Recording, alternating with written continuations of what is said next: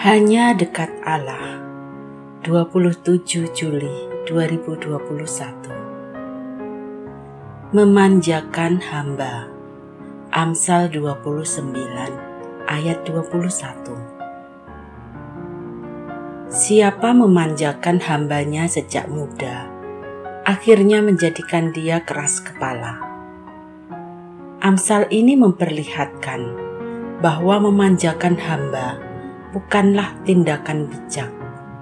Bisa jadi kita pun heran dengan Amsal ini. Mungkinkah memanjakan hamba?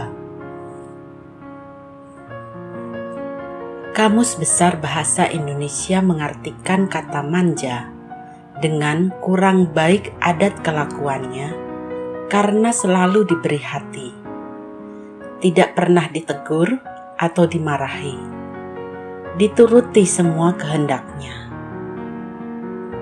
Jelaslah, teguran merupakan hal logis ketika seseorang berbuat salah. Tidak menegur menjadi sebuah tindakan yang tidak bijak, karena bisa jadi dia memang tidak tahu telah berbuat salah.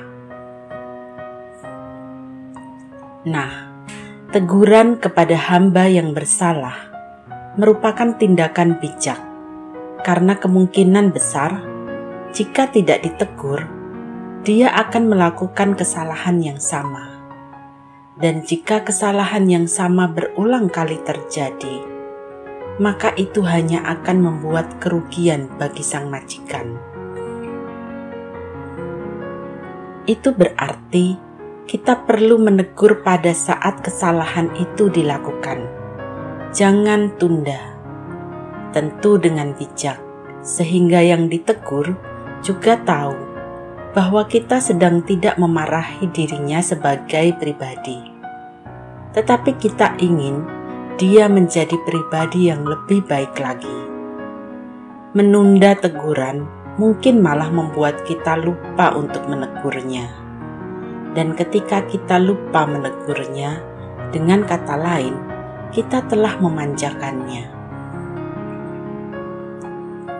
Jika kita baru menegurnya ketika sudah berulang kali melakukan kesalahan yang sama, bisa jadi dia malah marah kepada kita dan balik bertanya, "Mengapa enggak dari kemarin?" Pada titik ini, dia sudah menjadi keras kepala. Salam semangat dari kami, literatur perkantas nasional sahabat Anda bertumbuh.